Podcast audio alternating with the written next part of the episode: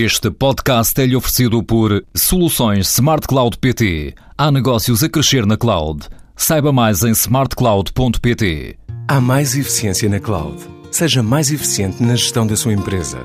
Com as soluções Smart Cloud PT, a sua empresa vai conseguir reduzir custos de manutenção, promover e melhorar a gestão do seu negócio. Há mais segurança e menos custos na cloud. Vá a smartcloud.pt ou ligue 16 206. Com a atual composição do Parlamento, os grupos parlamentares do PSD e do CDS-PP, que estão em maioria, dão todos os sinais de querer votar favoravelmente e, portanto, apoiar a proposta de orçamento de Estado para 2014, mesmo reconhecendo a sua dureza, provavelmente consideram, e já o tenho dito, que não há outro caminho para fazer o que tem que ser feito o que quer dizer que, por mais que se multipliquem as ações, nomeadamente a CGTP, e, portanto, o protesto de rua e a luta social e económica a vários níveis, provavelmente animada em primeiro lugar pela CGTP nos próximos meses, julgo que é inevitável, do ponto de vista político, que este orçamento passe na Assembleia da República.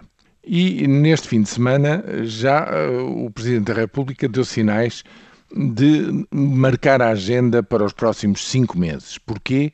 Porque eh, reafirmou, no fundo, deu todos os argumentos para permitir-nos antever que ele vai fazer o mesmo que fez o ano passado.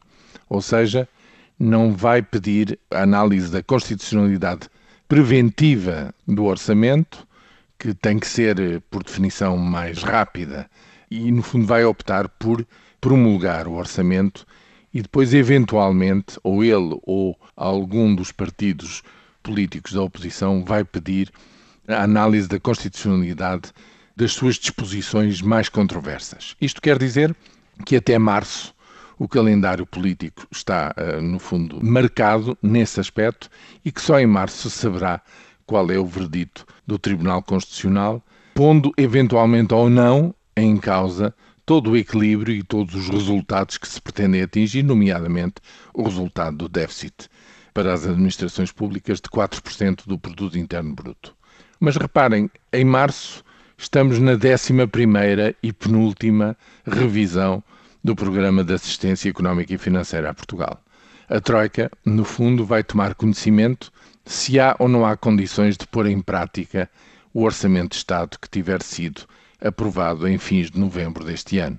Mas aí o que é que está verdadeiramente em causa? O que está em causa é um programa cautelar de saída para apoiar, digamos, o regresso ao financiamento independente da República Portuguesa. Se for possível ou não, ainda é cedo para o dizer.